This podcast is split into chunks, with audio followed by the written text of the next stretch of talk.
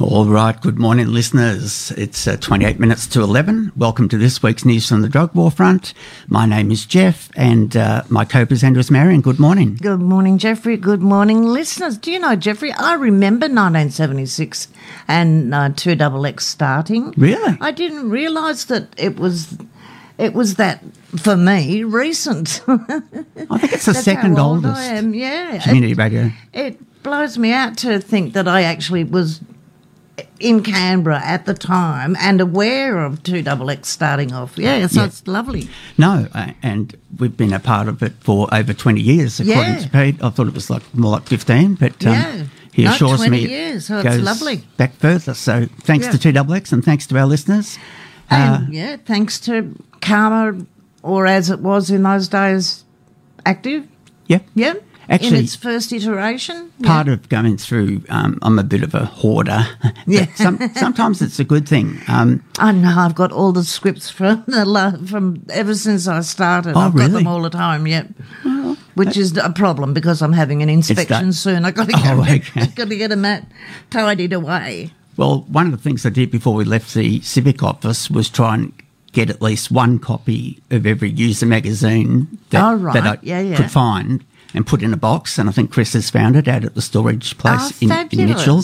and That's I, great. I found some more in a bookcase. So all the junk mails and all Junk the mails, newer news and news, and so um, on. Even a couple of CAHMA ones, Oh, Jackback. great. Um, and I found a couple that were really old, um, back when Jude was coordinator and Pete was policy officer, like way, way back. Wow, back in the early days, like 85, 86. I that think it was more been. 90s, but still. Oh, it was, not So it's still early days. Still though, early days. So, um, no, I think Natasha's right. It's important to, you know, remember your history. Well, And- isn't isn't it true that you know those who forget history are doomed to repeat it?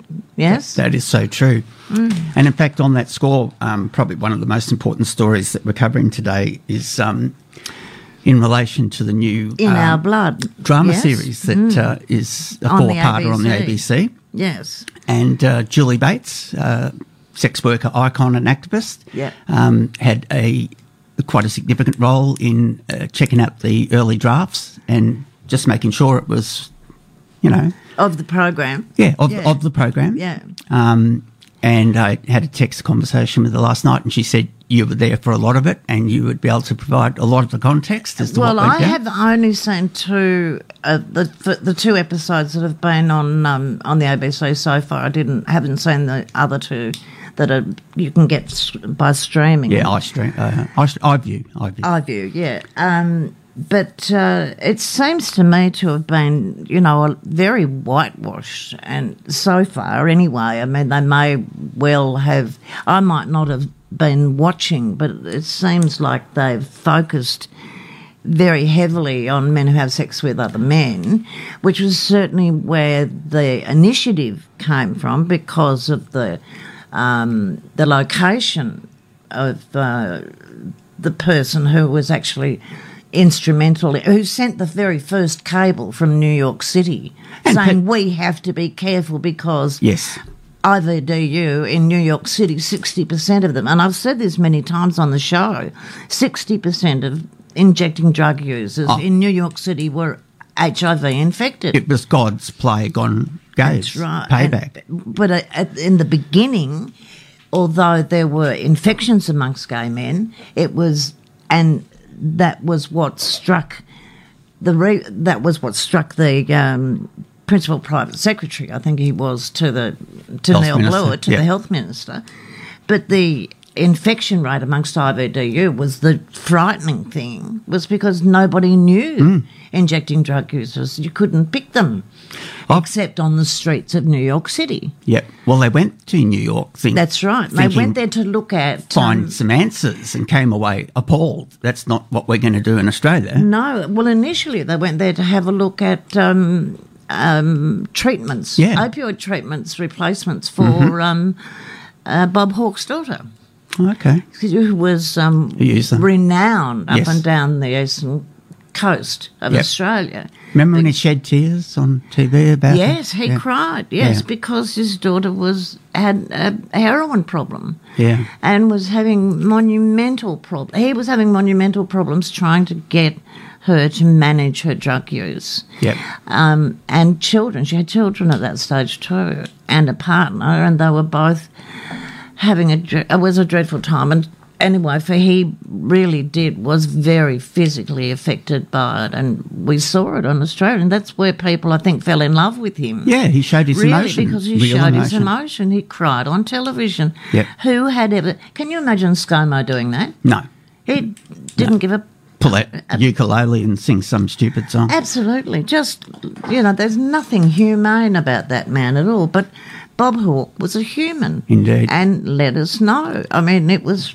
Anyway, the Yep. the show itself, as I say, I think it's a bit whitewashed, um, and I think it's very centred around men who have sex with men. Um, in fact, the initial um, infection rate was so high amongst injecting drug users, but because they weren't identifiable, they focused more on gay men because they thought they could find them on Oxford Street. Yep. Yeah.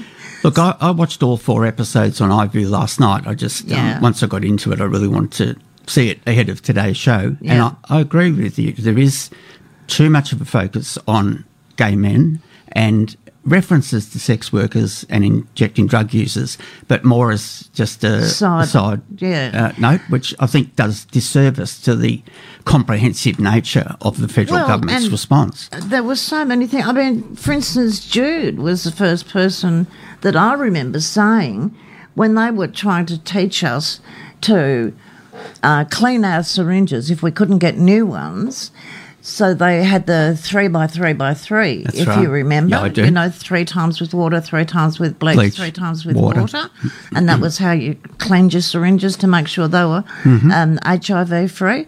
And Jude said, Well, has anybody tested that? Nobody had ever asked that. and in fact, I was at the meeting where the professor pulled that out of his hat, so to speak.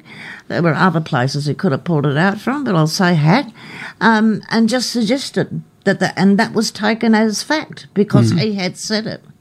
I think we'll have a lot to discuss when we get to the oh, article. indeed, yeah. But anyway, welcome uh, listeners to this week's edition of News from the Drug War Front, brought to you by CAHMA, the Canberra Alliance for Harm Minimisation and Advocacy, and The Connection, which is Canberra's peer-based drug and alcohol service for First Nations clients. Um, News from the Drug War Front promotes the broad array of services provided by CAHMA, and we also uh, draw on stories relevant to illicit drug users from Australia and around the world, and hopefully promote uh, discussion and education about the need for some different approaches to dealing with the harms caused by problematic drug use in a world of prohibition, which is over five decades old in the mi- modern era.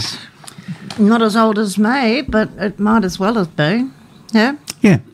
Yes. So at CAHMA, um, we believe that people who use drugs should be treated with dignity and respect, both as human, human beings and as consumer of health and social services. And we should treat ourselves with respect because that's one of the most important things. If we do not respect ourselves and each other, nobody else, we can't expect anybody else to either. Um, CAHMA provides a range of services, and, and regular listeners to the show will know that there's a peer treatment support program, the Connections First Nations program, the naloxone program. So there's a training program on how to use naloxone, which is the opioid reversal for opioid overdose reversal drug. Uh, CAHMA's community development and mentoring program, the Fix Peer Education program, this radio show, of course, uh, the Reach, Teach, Treat with uh, Hepatitis C Peer Education Treatment Project in partnership with Hepatitis C, AC, uh, Hepatitis ACT, and the CAHMA Primary Healthcare Clinic. Uh, the CAHMA Clinic is an in-reach partnership with Directions Health Services and provides an on-site doctor and nurse at CAHMA Community Centre. They do general practitioner work, pharmacotherapy provision, including methadone, suboxone, and Buvidal, which is a depot buprenorphine. Yep. Um, I want to remind listeners importantly that this week on Friday, the second Jude Byrne Memorial Women's Support Group commences. Um, please ring CAHMA on 6253 3643 and speak to Monica or Michelle about participating. Please get in contact with Monica or Michelle first because you need to make sure that you are suitable for the program and the program is suitable for you. Yeah, it's Um, important because that- if it's not suitable for you or you're not suitable for it, you need to find out before you turn up and waste your time. Yeah, it's highly personalised. It's very important. Well, it's very. Um, it's a very important program for those people who have lost or had problems with um, children's health service, children's services through the ACT government and the experiences that women have had through that. So, but please get in touch with Monica or Michelle. Again, that number is 6253 3643, and it'll probably be held at the CAHMA and Connection, where, where CAHMA and the Connection are co located at the Belconnen Churches Centre, Shop 17, Level 1, 54 Benjamin Way. The drop in hours, by the way, are 10am to 4pm, Monday to Friday. And contact can be made on that phone number I gave you, 62533643, or by emailing cahma at info at cahma.org.au. Beautiful. Okay, uh, the news from the drug war front reports on news stories relevant to illicit drug users from around Australia and also around the world. Many of the articles that we feature come from other sources, including mainstream media. The contents of this news from the drug war front broadcast slash podcast does not necessarily reflect the views and policies of CAHMA and the Connection. CAHMA does not condone nor condemn drug use and would, do not promote illegal activity. However, we do recognise that drug use happens and will continue to happen regardless of laws and United Nations conventions. As such, CAHMA focuses on harm reduction messages, drug treatment support services, advocacy, and community development. We seek to reduce the harms associated with drug use and its criminalisation through the provision of programs that foster community development and the delivery of person centred holistic healthcare. CAHMA advocates for equity of health service delivery for all people. And as time goes on, more and more services are being uh, added to our armoury. Absolutely, and particularly harm reduction services, Jeffrey, which is really exciting. The the drug checking program, which Fantastic. has really taken off in a big way and is so useful. And now Queensland is going to adopt it without any trial because we've tested it. We've trialled it down here in the ACT. There's even debate in Tasmania at this stage. Um, Oh, that's that fabulous. Tassie government's sort of veering towards It's, no, it's actually becoming a more exciting place to be working, Hmm. Jeff. Um, so many for so many years, it's been very difficult to um, feel enthusiastic, feel as if we were going somewhere and new things were happening. Been a long and haul. Now, all of a sudden, well, not all of a sudden, all of a sudden after 50 years, but things all seem to be happening at once yeah. maybe quietly and maybe Yeah. noisily, but they're happening. Happening. And that's all we ever wanted was to stimulate debate Indeed. and hopefully change. But what we're getting is debate and change. And that's great. Yeah, yeah. All right, might play a song. This is uh, The Smiths from The World Won't Listen and uh, Shoplifters of the World Unite. Learn to love me, assemble the waves. Now, today, tomorrow, and always.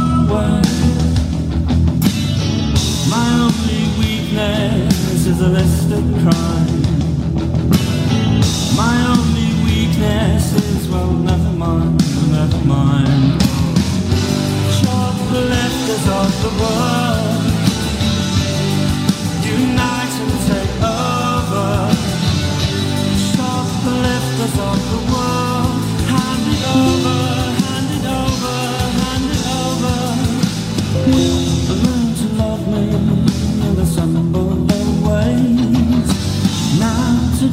Tomorrow, and always. My only weakness is a listed crime. But last night the plan for a future war was all I saw on Channel 4. Shoplifters of the world, unite and take over. Shoplifters of the world,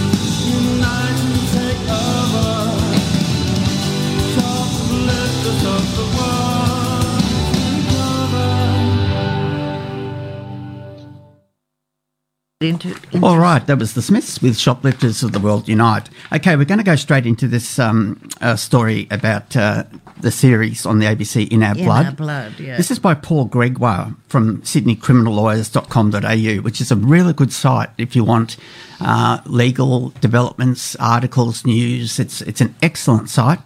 It's entitled In Our Blood, Sex Worker Rights Advocate Julie Bates reflects on the ABC miniseries, March the 17th. And there's a picture of Julie. Uh, this Sunday night, which was two nights ago on March the 18th, um, sees the ABC screening the first episode of its four part miniseries, In Our Blood, which is a depiction of how the Australian government handled the HIV AIDS crisis of the 1980s, with the government approach uh, take, taken having been lauded the world over, rightly so. The series revolves around Bill Bowtell, then advisor to Australian Federal Health Minister Neil Blewett, Dr. Neil Blewett, and it portrays how the crisis affected the LGBTIQ community. Well, not just that, also injecting drug injecting users drug and users, sex, workers. people, um, and people who had bloodborne product, blood products. Haemophiliacs, Yeah, the blood- blood bank. People with haemophilia. Yeah. Oh, Remember, we had to have all the ideological Oh. titles like injecting drug users um, or intravenous drug users, IVDU, we, we were called. Anyway, go You on, couldn't think of a more complex issue to Oh, hit. we went it crazy with um, an acronyms. Yep. You know, IVDU, MWSM. You know, it just was mad. Wasn't Sex it? workers were the only ones that didn't bother. Yeah. With an acronym that uh, you know didn't identify them. Sex workers were just sex workers. Came They up were with just good sayings out. like if it's not on, it's not Yeah. on. Um, In Our Blood further considers the public panic that came with the onset of the virus and the divisive sentiment propagated by moral crusaders of the time. Indeed, the HIV AIDS epidemic altered our society as the health of marginalised groups, such as the LGBTIQ community, sex workers, and people who use drugs, became of pivotal importance, and this opened the way for advocacy and peer led groups along with support services that now exist. Hmm. In her recollection, Julie Bates, AO, provided feedback on the early drafts of the script in Our Blood. Back in the 1980s, Bates was a key ad- advocate um, in both the sex worker and people who use drug communities. Indeed, Julie was the first manager of ADIC, or today's New South Wales User and AIDS Association, NUAA. She was also the initial in house manager of the Australian Prostitutes Collective, New South Wales, now known as the Sex, Work, Sex Workers Outreach Project, or SWOP. Bates was awarded the Order of Australia in 2018 for her, quote, distinguished service to community health, particularly through harm reduction programs. peer support and empowerment initiatives for sex workers, people who use drugs, and those living with HIV/AIDS.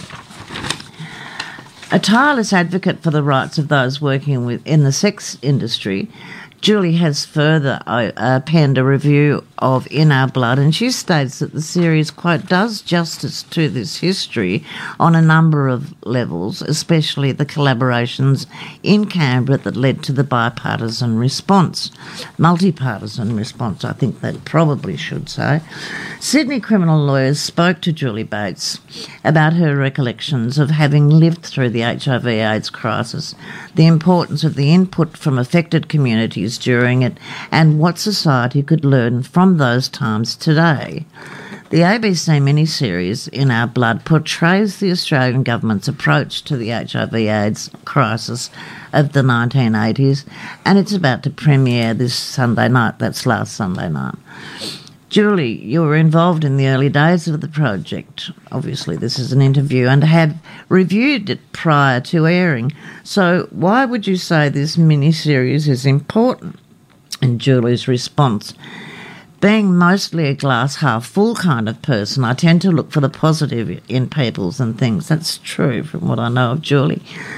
There are clearly some positives in this production, and it's important on a number of levels, especially the collaborations in Canberra that led to the bipartisan response uh, that Australia is much lauded for. This includes the behind the scenes conversations across party lines, the safe- safeguarding of the blood supply, early research initiatives, the role of affected communities, and the ultimate funding of community groups, all leading to our world renowned successful HIV response. But above all, it keeps the story alive. Uh, the next question is in your review um, of In My Blood, um, well, in our blood, isn't it? Yeah, in our In blood. In my blood. In, yeah, in our in blood. our blood. Yep. Um, you mentioned that those who, quote, lived through these distressing times, and you're one of these people. So, what was it like living through this crisis? And Julie replies, This is a seriously difficult question, bringing a seriously mixed bag of emotions and memories flooding in. When thinking about those times, I think firstly of the fear and loathing and ignorance expressed in many quarters of the community, hmm. some of whom should have known better. As, a fr- as my friend and colleague from the day, nurse Lizzie Griggs of the famed World First AIDS bus, sums up so well, quote, I was initially stunned at the public's reaction to AIDS, such ignorance, hatred and fear, people saying shockingly hateful homo- homophobic things. Hmm. That made me ever more determined to work in HIV. I wasn't scared and I was happy to be a warm, welcoming face for those communities being vilified. The distress I speak of, caused by fear and loathing and draconian laws, played out in many settings, including in the healthcare sector, which is a shame on them. But in hospitals, patients' meals were left outside the ward, despite the fact that many were unable to walk, see, or get out of bed to collect their meal. I distinctly remember a call from a distraught friend who eventually died of an AIDS-related um, causes of AIDS-related causes, relaying how gutted he was when returning from his lunch break in the public service to find people disinfecting his phone and oh. desk. The word was out that he was HIV positive. Double bagging of people following their death meant significant others could not look upon their loved one to say that last goodbye. Funerals of loved ones sometimes completely sanitised beyond your ability to recognise the person as, quote, the traditional family had created an imagined story neglecting all of the most precious human things about that person. We often say that, don't we? Um, Yes, especially with injecting drug users that they written out. never acknowledged in any memorial services. Yep. Some people will recall attending three or more funerals in a week. Of the treatment generally of people perceived to be vectors of HIV, there were eggs being thrown at sex workers from passing cars, blood red signs painted on the walls of homes of people presumed to be living with HIV, wishing the person to die, and a family so vilified due to the positive status of the young daughter that they had to leave Australia. That was of a very young girl too, really a child, literally a little baby. Terrible things yeah, it was dreadful.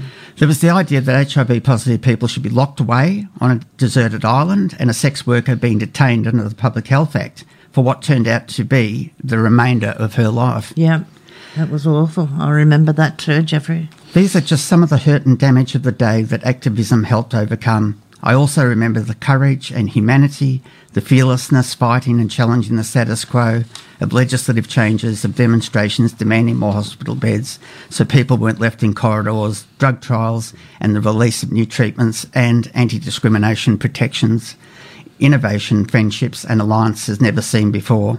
But if anything characterised those early years, it was the camaraderie. And, yes, fun, as my dear Lizzie again so eloquently describes. Quote, it was a time of lots of fun and laughs and tears, losing friends and colleagues along the way.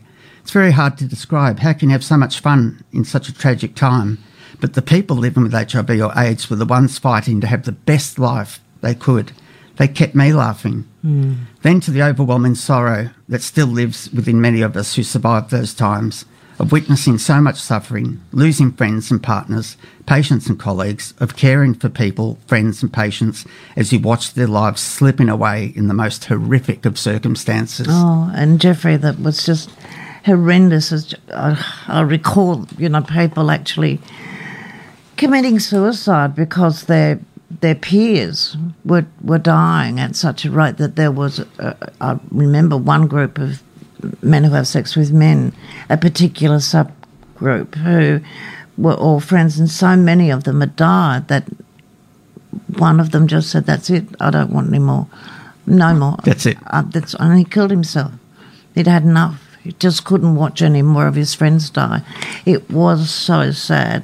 And largely, the deaths were in men who have sex with men because the infection rate amongst injecting drug users was so low in Australia. We had managed to keep it low. Hmm. Um, We've got the news coming yes, up in a minute. I wonder if um, maybe we should finish that after the finish news. it after the news, yeah. yeah. Look, I do remember um, I did some volunteer work in the early days at the Positive Living Centre, which yeah. was in St Kilda in Melbourne.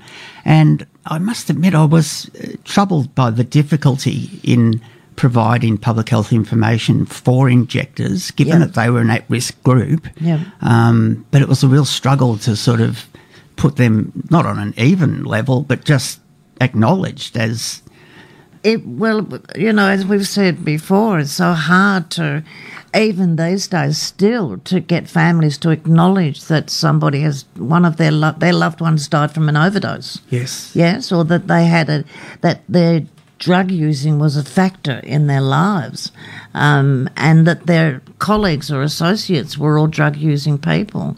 Um, they're the ones that wanted to come to the funeral, but were often not allowed to. Mm. many funerals many I wasn't times. allowed to attend yeah. because I was a drug user. And that meant, uh, anyway. All right, we'll return news, after yeah. the national news. Okay, it's about four minutes after 11, and uh, you're listening to Jeff and Marion from Studio One, uh, 2XX 98.3 FM People Powered Radio. And we're continuing on with the uh, interview uh, with Julie Bates about the ABC series In Our Blood. Indeed. And it goes on. The uh, next question You acted as an advisor on the early scripts to the series.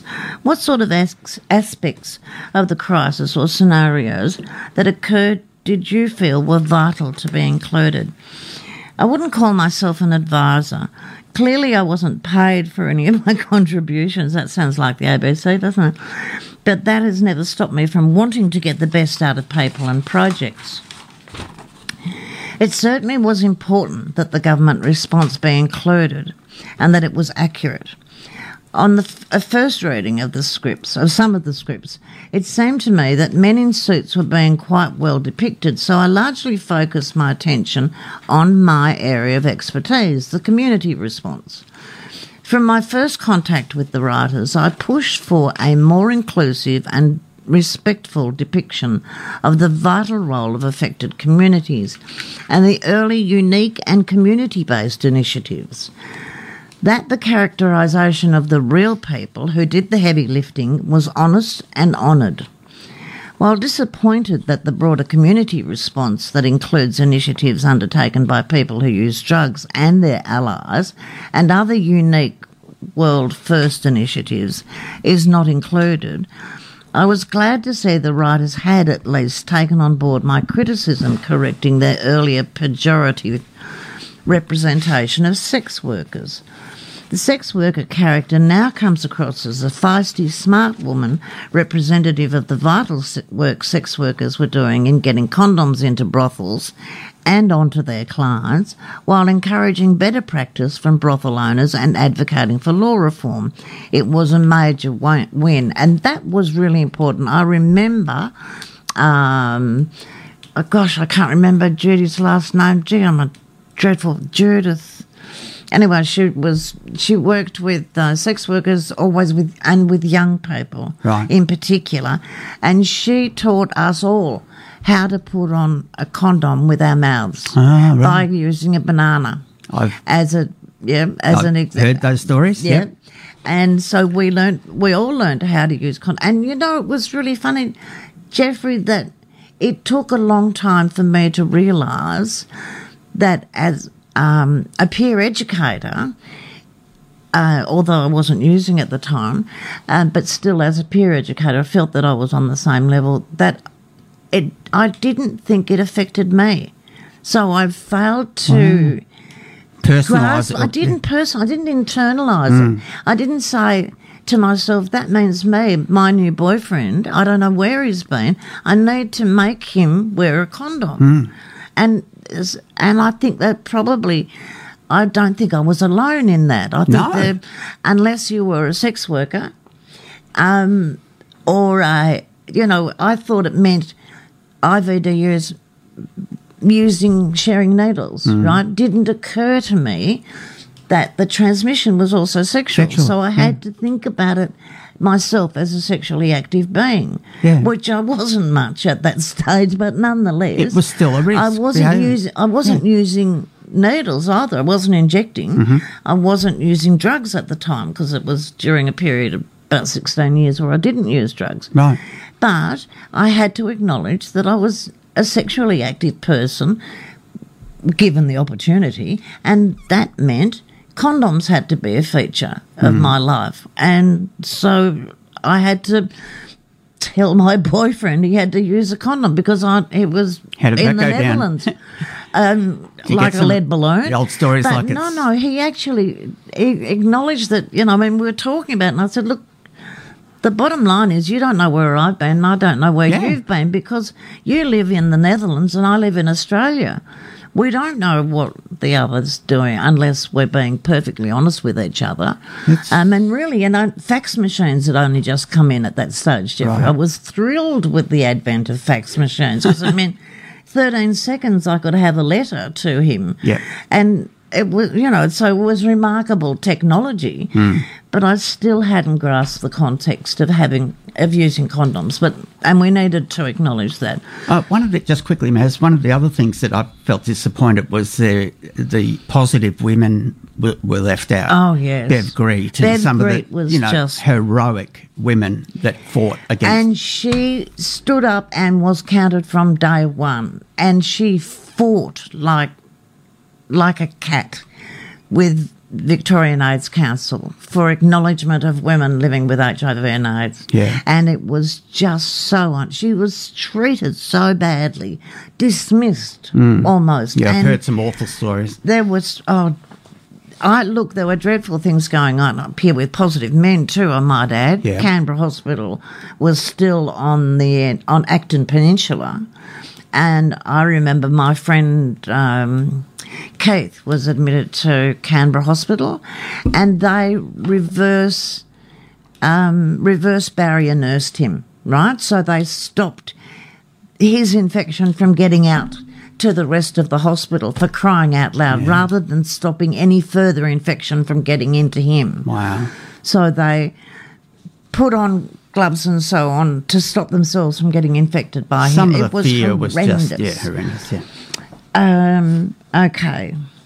So, Major Win, the series shows how Australia became a world leader in its approach to HIV AIDS, with a focus on how it affected queer communities. However, you're quite active in terms of the approach taken within the sex worker community and amongst people who use drugs. Can you talk about those aspects of the crisis? Clearly, as the evidence shows, Julie says, sex workers and people who use drugs and their allies were a vital part of the response, and from the earliest days of the epidemic, were actively engaged in community development and forming alliances, and, in the case of sex workers, reinvigorating their existing organisation with a specific focus on HIV. In fact, the birth of the harm reduction movement as a counterbalance to the war on drugs and the susceptibility to HIV can be traced to early activists and allies within the Australian and global drug user rights movement.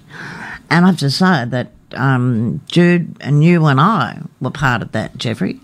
Um, and we should remember that and keep, you know, keep that in mind and be proud of it. It must be remembered that this was a time when sex work, or the more pejorative term prostitution, was deemed self destructive behaviour, a form of self harm and generally a metaphor for all kinds of ills mental, moral, and physical. And the idea that you were morally ill is something that we should, we still don't acknowledge, you know, that that's why the um, the antipathy about drug users exists is because of that moral failure that we are deemed to have succumbed to. Morality It's- still plays such a negative role. It's horrend- and it's the principal argument that it's the only argument that makes any sense to me that people that says this is where I'm coming from, but people are not generally honest about it. They won't say my moral antipathy about towards intoxication is what makes me refuse to acknowledge that the change of, of laws is essential to stop this stupid war on drugs. Anyway, back to the interview with Julie. Um, it must be remembered, no, I did that bit. The treatment of people who use drugs didn't fare any better.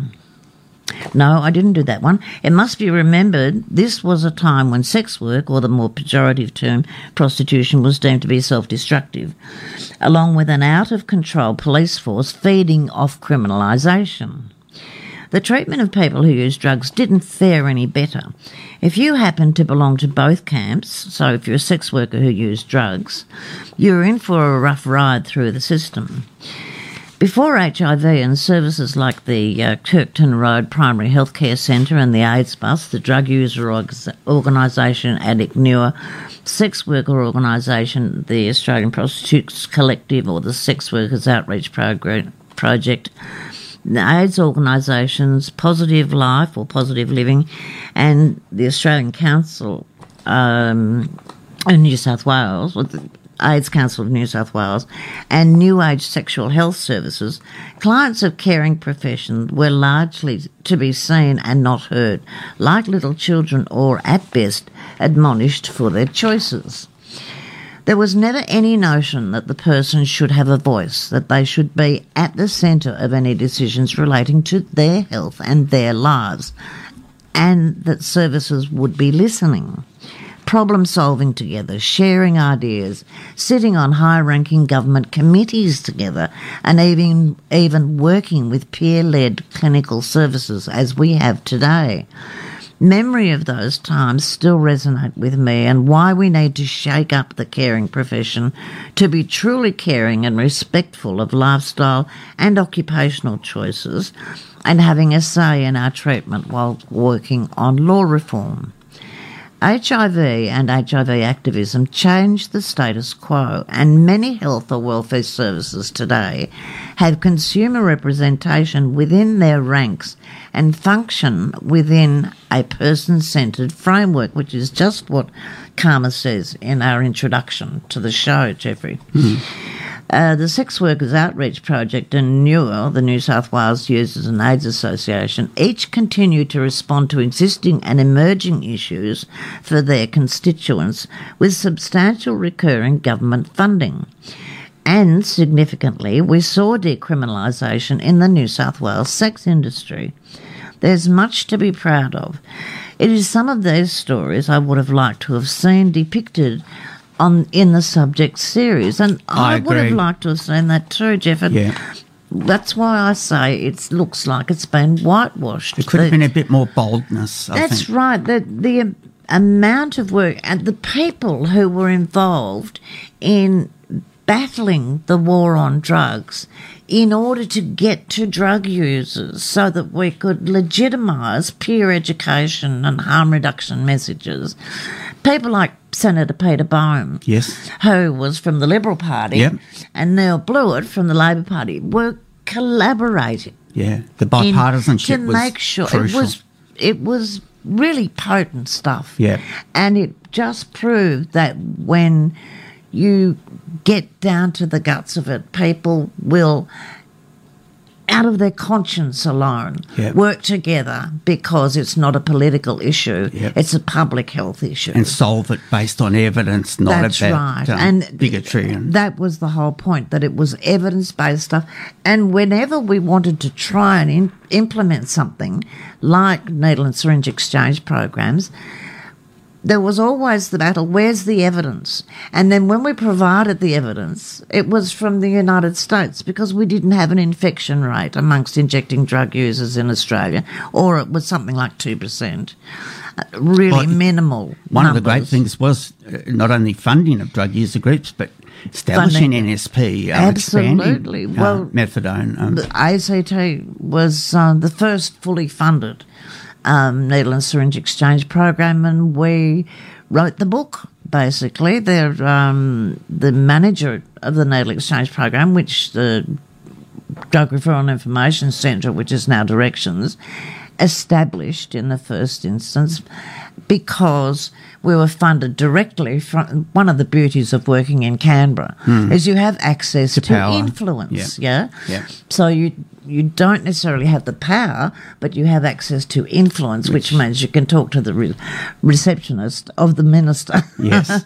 and that's how we got our funding indeed. so it was anyway Okay, Paul Gregoire's last question of Julia's. And lastly, Julie, how do you consider this story reflects on the current political and social climate in this country?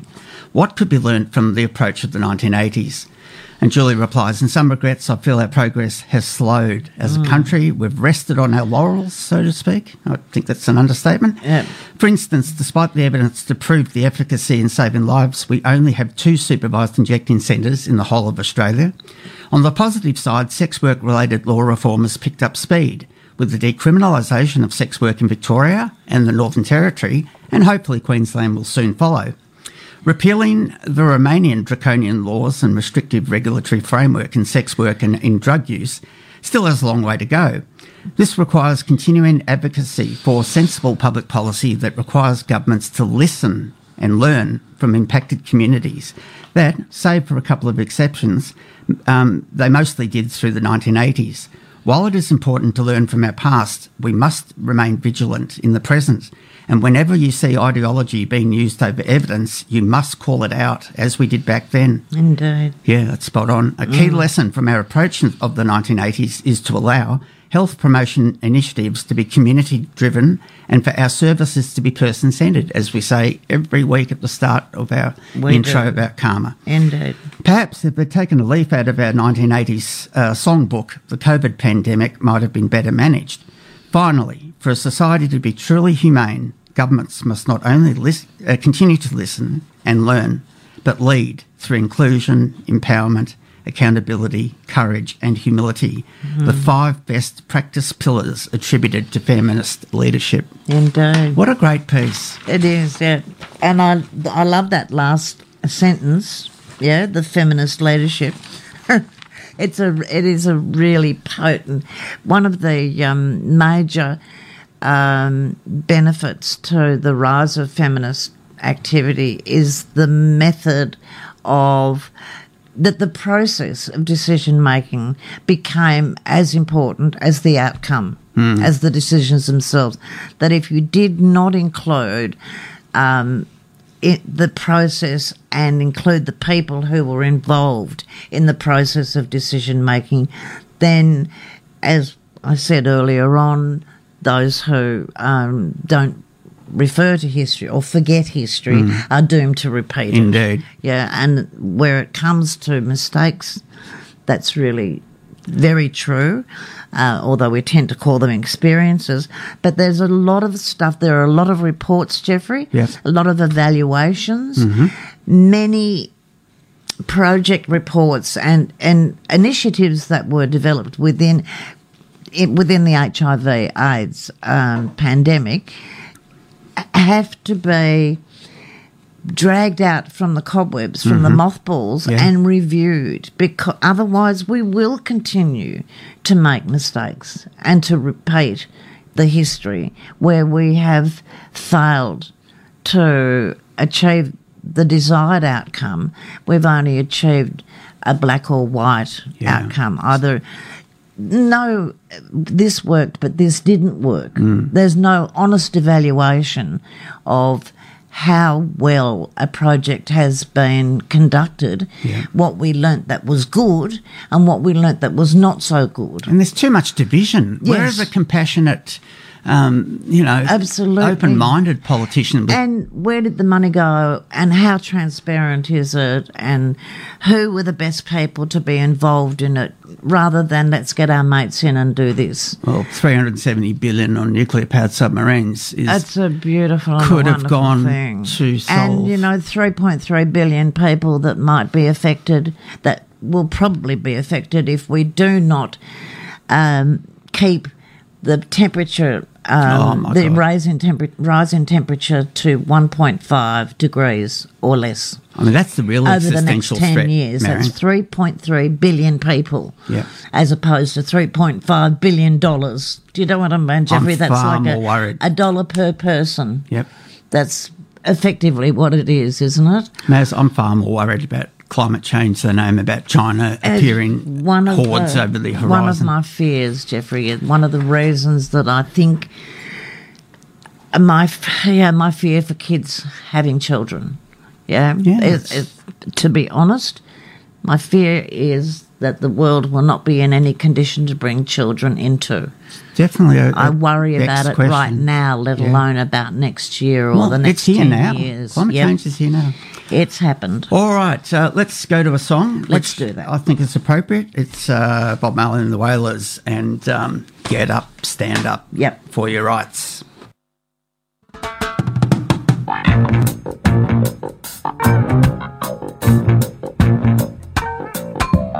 Get up, stand up, stand up for your right. Get up, stand up, stand up for your right. Get up, stand up, stand up for your right. Get up, stand up, don't give up the fight. Preacher man, don't tell me heaven earth. I know you don't know what life is really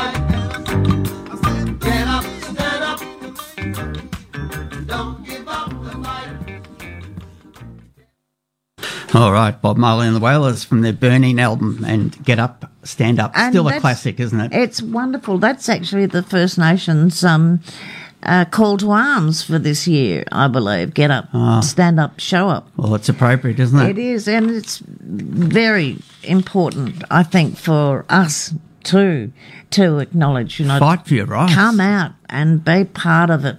Yeah. Be part of the discussion, be part of the environment. You don't have to be a drug user to have an opinion No. on drug use um, and to debate, to be part of the discussion. It's the only way things are going to change, Marion. Now, one of the ways that uh, things are changing too is through harm reduction conferences. And next, uh, this year, sorry, um, the Harm Reduction International Conference that was to be held two years ago in Melbourne is to be held in uh, from the 6th to the 19th, 16th to the 19th of April. That's next month, so it's only three weeks away now. Yeah, it was good they kept it in Melbourne despite Yes. the COVID. Um, No, dramas. I know. Look, it's lo- I love Melbourne. I think it's a great place Yeah. to Yeah, have I the conference anyway. Still very fun. I remember closing down DRIC and taking my whole staff. what year to was the that Melbourne conference? Because I went to that. That must have been 1980. Was it 89 or Wow. 91 or something? It's going back. It, it yeah, it was, uh, but it was amazing, and it certainly, um, it certainly showed uh, pulled the um, showed the sheeps from the um, walls or the whatever. But it Yep. certainly showed who was committed to harm reduction and who was committed to having a good time, as far as the staff was concerned. Very educational for me. I found out how many of my staff wanted to know about harm reduction and gave a damn, and who wanted to go there because they were getting um, take a, um, a travel allowance. Yeah. Anyway, the Harm Reduction International Conference is to be held in Melbourne in 2023. Um, it's at the Melbourne Conference and Exhibition Centre on the 16th and 19th of April. I'd like to acknowledge the traditional custodians of the land in which they meet and pay respect to the five tribes of the Kulin Nation. We re- they pay respect to the elders of the community and extend their recognition to their descendants. descendants. Um, and it goes on to say a vibrant, dynamic city with a creative vibe, Melbourne is home to cutting edge arts and culture, an incredibly diverse and multicultural community with over 140 communities, 180 languages represented from across the world. It was named the world's most livable city for seven consecutive years. Wow. I wonder when that was. Yeah, the last conference I went to in Melbourne was the one um, that began with the shooting down of MH370 over oh, Ukraine. really? Remember yeah. that? Yeah, By yeah, a- I do. a Russian um, separatist uh, surface to air missile. Yes, and a number they didn't do. a number of people were actually on their way to the conference. So Oh, it- really? oh, were they, Jeffrey? It just put a pall over the whole start of it, which was very sad. So I hope nothing like that happens. Um, but one of the good things about this conference is uh, a number of staff from CAHMA will be there. Um. I'm going to record as many interviews I can with um, activists from other countries Yep. and other organisations, and uh, The beauty of conferences, Jeffrey, is not necessarily in what you learn at the workshops, but who you meet and who you network with at the morning and afternoon tea and lunchtime. Yes. Because that's when you learn new stuff. Generally, by the time you get to the conference, the papers have already been presented. and you can read them And online. people, you can read them online, but Yeah. the people that you meet and the personal personalities that are involved, particularly in harm reduction, have such good ideas and such incredible initiatives that can be adapted to use in your own location, um, anywhere around Australia. And what we have to offer to the rest of the world is the ideas are just, they flood Yeah. when you're in an environment like that because you're among people for whom you d- no longer have to justify your existence. Yeah. They know where you're coming You're from. all working They're the all same- there together. Yep.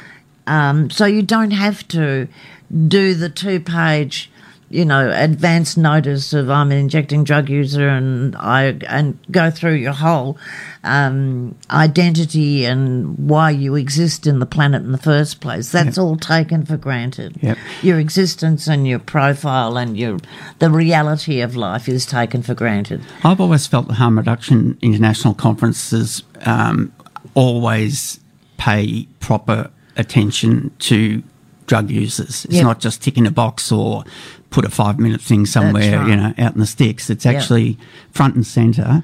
And uh, Sione's a keynote uh, speaker. I believe Oh, good. Chris is speaking. Uh, Dave's speaking about CAHMA's naloxone program. Right. I think I'm speaking for five minutes. Um, but, you know, there's a lot of Yeah. um, peers that Look, Jeff, there's so much that we, uh, that that we all still have to offer. You know that service providers all still have to offer. Peer educators still have to offer. There's such a lot. I mean, I would love to be there and to talk to the people from Canada, for instance, to find out how their stuff's going over there, Yeah. how they're um, getting their involvement in every. I mean, they're demanding things in Canada, you know, in Vancouver just- and in Colombia. They're in just DC. exhausted by the amount of deaths, a- Marion. Oh, yes. It's just, And I, but it's amazing too that that they have such um, potency, you Hmm. know, and importance, and that's acknowledged Yeah. among with the government because of those deaths. They've needed to draw in drug users to say, what are we Yes. going to do? Yeah, We're yeah. at a loss. Yeah. Now, how potent is that acknowledgement that they are at a loss? well, how much do you care about your own citizens? That's what I always say. It's think. really, yeah. Yeah. I think I'm just stunned by it. I would love to see that. Anyway, I'll rely on you to bring me back stories of that, please. I'll get as many as I can. Yep. Okay, I might play another uh, track. It's the old Australian band Spectrum, and I'll be gone. Oh, great.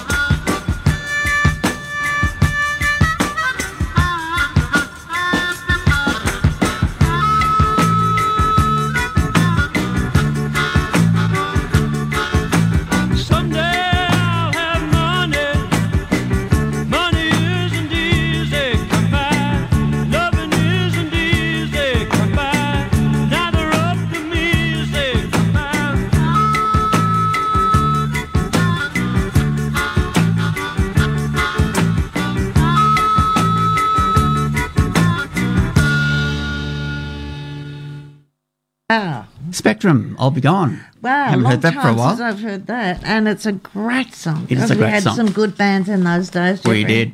Okay, it's eleven thirty-seven. Uh, you're on listening to Two Double XFM ninety-eight point three uh, People Powered Radio. This is news from the drug war front. Just before we go into a story about um, Jamaica, there's an alert notice that's come out of CanTEST. Um, Yes. Look, I won't read out all the details because it's very um, complex uh, sounding. Well, a bit hard chemicals, to pronounce um, it anyway. A Bit hard to pronounce. fluoroamphetamine and 25C N bomb E. But anyway, the details will be on um, CAHMA's website. And it's just another, um, if we didn't, didn't need any more evidence of the success of the CanTEST health and drug checking service Yes, in, in, in finding out what's in drugs in the black market. That's right. And this is being um, marketed as an MDMA drug, is it? Um, or MDMA like drug?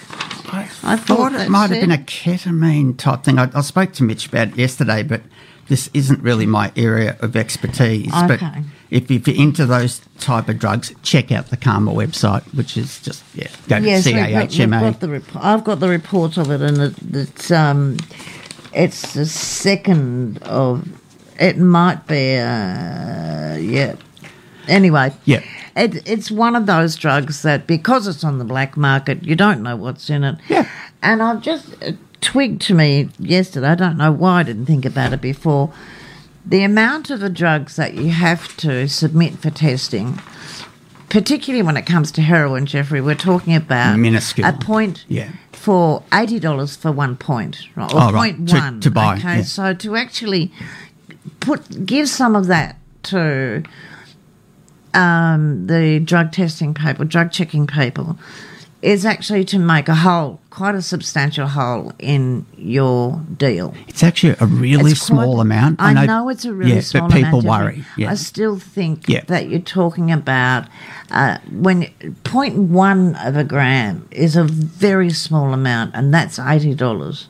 yeah. Which is probably why they're not getting a large number of heroin. I think we need to rethink yeah. the uh, information that's put out. How yeah, how it's from how did the ser- how the service is promoted and how much it actually requires.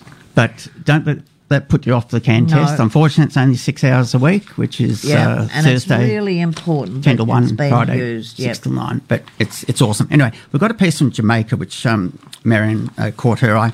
How Jamaica's medical cannabis market abandons traditional farmers. which I think it's just horrifying. So I think we really need to talk about this because it's important. Yeah, it's from filtermag.org. The landscape of Jamaica's uh, medical cannabis industry may be shifting. After a Canadian company recently exported cannabis into Jamaica, undercutting the already limited local market, while still not allowing Jamaica to export its own products into Canada, quote, hmm. uproar from local ganja farmers compelled legislators to make promises of long overdue regulatory reforms, according to the Jamaica Observer. It's yet to see whether those promises are kept. Ganja is deeply rooted in Jamaica's history and culture, but it is not legal.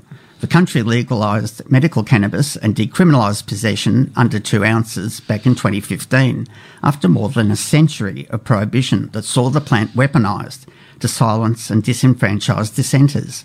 The 2015 Dangerous Drugs Amendment Act still left it up to police discretion to decide whether or not to fine those found in possession of under two ounces. And we know how potent discretionary action by the police can be. I thought you how can say we know how potent Jamaican ganja is.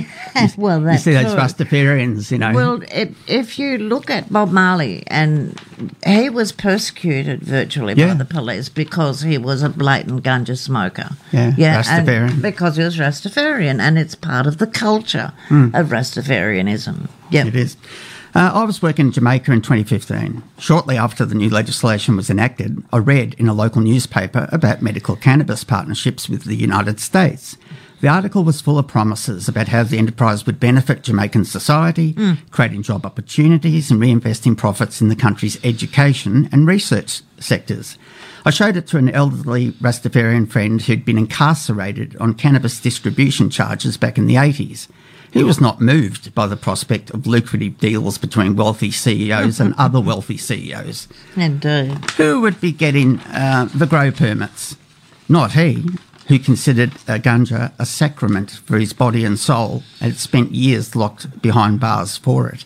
Someone else would be allowed into this new market to profit off his work. It's horrible. Reparations is not broached in those discussions. The subject is too fraught. In the eight years since, the Jamaican government has invested heavily in its medical cannabis industry while leaving the Rastafarian and other traditional ganja farmers behind. The Cannabis Licensing Authority has made gestures towards lowering the barriers to local farmers entering the industry, but has yet to actually do so. Reparations is not broached in discussions of cannabis regulation.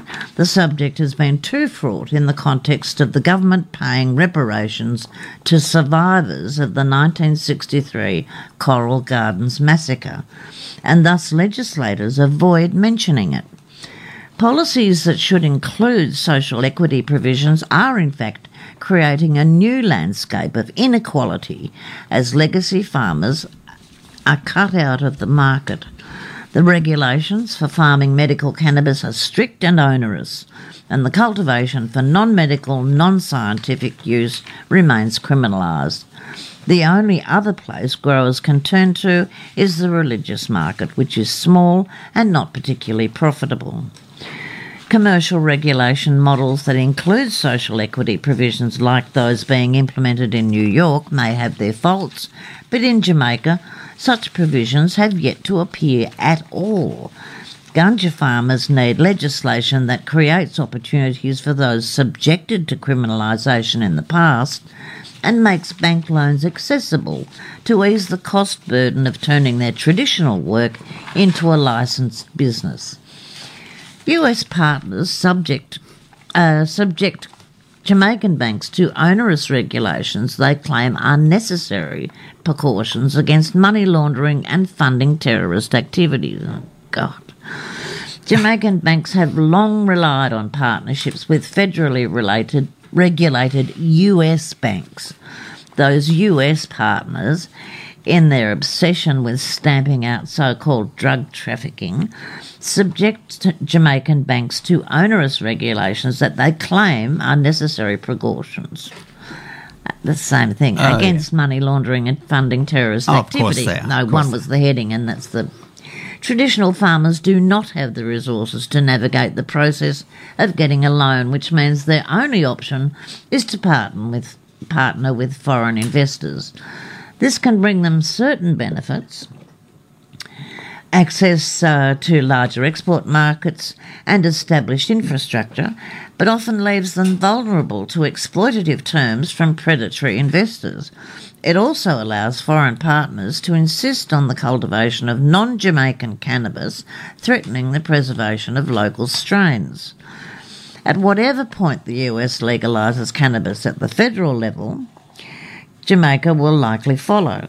As the Jamaican government navigates the evolving, evolving regulatory landscape, it's imperative that it work in collaboration with traditional farmers. Only then will any equity provisions actually be successful in practice. Without such measures, Jamaica's ganja and its custodians will continue to be gentrified by tourists and foreign entrepreneurs. That's a really sad story. It is. Isn't it? It Given- just and that last sentence just means they'll be ripped off. Yep. Again.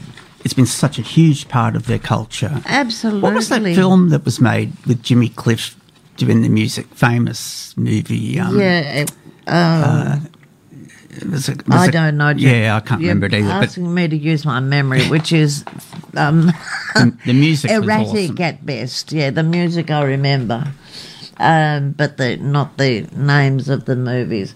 No, it was a. Um, it's just an intriguing thing that they would, in a place where it's been, a, you know, a religious, cultural, Social, cultural, yeah. uh, and community based. Um, you know, it's a, it's a matter for not just using for yourself, but a matter of social connection. Yeah. For spirituality, users. yeah, um, absolutely, consciousness raising, and self con- yeah, yeah. self conscious, self awareness. It's really important part of their culture. Yeah, and it's just horrifying to think of. I, uh, I just picture fat men smoking Cuban cigars. I'm sorry, it just, that's what it brings to mind. I'm horrified by the prospect. All right, I thought I might um, bang in uh, the Wailers. I shot the sheriff. Why as, not? As uh, appropriate like to, to that story. yeah, yeah, be a few of them. I shot the sheriff.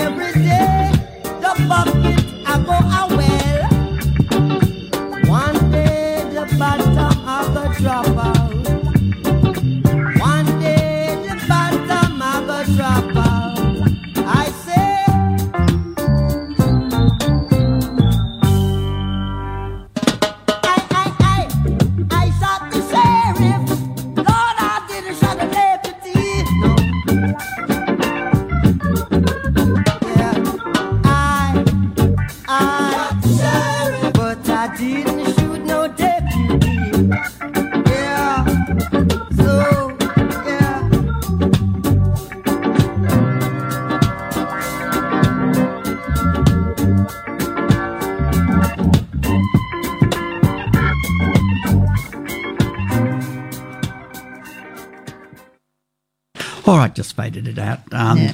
uh, I shot the sheriff. Um, Yes, we, we got that, really, didn't we? We got- they, do, they keep on repeating it a bit. we, we got some feedback from one of our regular listeners that said the film that we were trying to remember is The Harder They Come. Thanks, Jack. So thank you, Jack. Yep. Classic movie. Um, we're just going to try and whip through a last story about a fake eyelash remover that's been used as a party drug. It's been delisted from Amazon after a ban at Sydney World Pride. Um, co- police have confiscated bottles of drug known as GBL, which can be sold under a loophole for industrial purposes. It's been removed from sale on Amazon. The ban was due to people using the product uh, as a party drug known as GBL, which is a precursor to GHB, colloquially known as G. GBL strength and absorption can differ from GHB, meaning the quantity, quantity people take for the same effect can be highly variable, leading to potential risk of overdose. GBL is either criminalised directly as a drug of dependence or as a precursor, meaning importation, supply, or possession is an offence. However, it is allowed in preparation for industrial purposes, said criminal justice researcher Gerald, Jarryd Bartle. Guardian Australia understands police confiscated the bottles from attenders and issued court notices during World Pride events. However, New South Wales Police would not confirm how many had been issued at the time of reporting. On Wednesday, Amazon removed the product from sale, and a spokesperson said that the product had only been available through a third party seller, not Amazon directly. Of course not, wasn't me. Quote, the third party sellers are independent businesses and are required to follow all applicable laws, regulations, and Amazon policies when listing items for sale in our store, the spokesperson said. Uh, we have been proactive. We have proactive measures in place to prevent prohibited products from being listed, and we continuously monitor, monitor our store. Those who violate our policies are subject to action, including potential removal of their account. But Bartle said the product being allowed for industrial purposes meant it was operating in a loophole. Quote, where loopholes exist for party drugs, users will generally take advantage of them. We saw similar patterns when alcohol, alkyl nitrites or poppers were able to be sold in commercial preparations, he said. And quote, it's important to recognise the limits of criminalisation in deterring recreational drug use and to prioritise harm reduction and safer use education when it comes to party drugs. And if they had drug checking there, as it was recommended, but uh, Gladys Berejiklian said no, No. no, no, not in my no. states. No. No. Uh, it came as the AIDS Council of New South Wales, or ACON, had warned people last week to be wary of the products. Quote, we've been made aware that cosmetic products containing a high concentration of GBL are circulating in the community. If you plan to use GHB or GBL this weekend, be mindful that this source of GBL has caused some overdose incidents, ACON said in a social media post. Isn't it amazing what things can be used? Uh, Well, yes, and it's uh, amazing, you know, that the loopholes exist oh, look, and will It's like remain until somebody highlight. Yeah, it's until somebody highlights it, and suddenly they'll just cover up that loophole and then open up another one. Exactly. Suddenly they'll become a manufacturer who needs the fake eyelash remover for removing fake eyelashes. just one last thing to remind people of um, CAHMA's got this new excellent piece of kit called the Vein Finder or Veinoscope. Indeed. And um, Pete is uh, hoping to have a preference for people to come in and uh, use it and try it out and search for functioning veins uh, after lunch on a Monday. But anyway, if, time if you're do it, yeah. interested in uh, talking about Look, it, if you want to find viable veins, Yep. and let's face it, anybody who's been injecting for any period of time will be having trouble finding viable veins or veins that work and do not pop or leave blisters or sores on your hands or your arms or on the rest of your body, wherever a vein appears to exist, go and use the veinoscope yep, have a look, find out where the viable veins are, draw a picture of your body or take a photo of it and draw on the photo where the viable veins are and use that as a reference point so that you know where you can inject safely and get a vein and not an artery because I can tell you that too mistake well. hurts. Yep. So give CAHMA a call on 6253 3643 to make inquiries or book a time. Well, thank you, Marion. I hope listeners found some of those stories. I really enjoyed the Julie Oh, the Bates um, interview. piece. That was And great, and it's lovely to hear from Julie. And I hope you're listening, Julie, because big shout out to you and Yes. to Mary. Yep. Um, it's lovely to hear of you, and I love the picture of you, by the way. With that goes with the article. Yeah. It's a really attractive a picture. I haven't seen you for so long, Julie. So Yeah. I hope you're listening today or on the podcast. Really good stuff. And lovely to be with you this week, Jeffrey. And I'll see you next week. Likewise, Maz. Take care, everyone. We'll yeah, we love you and look after brown. yourselves, please. Yeah. See you later. Yeah, take care, everyone. Bye for now. Bye.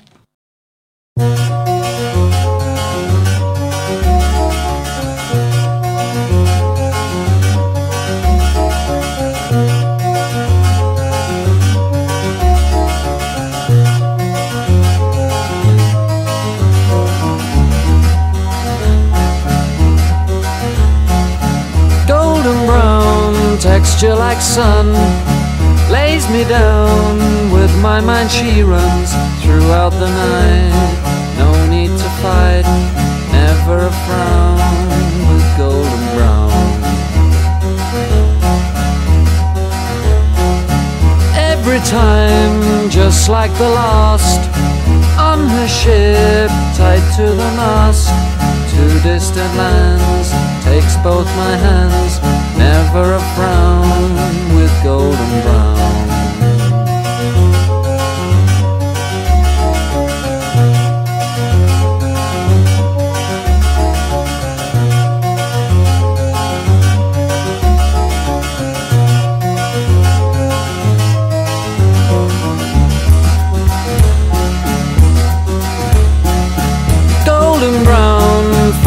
temptress. Through the ages, she's heading west. From far away, stays for a day. Never a frown with golden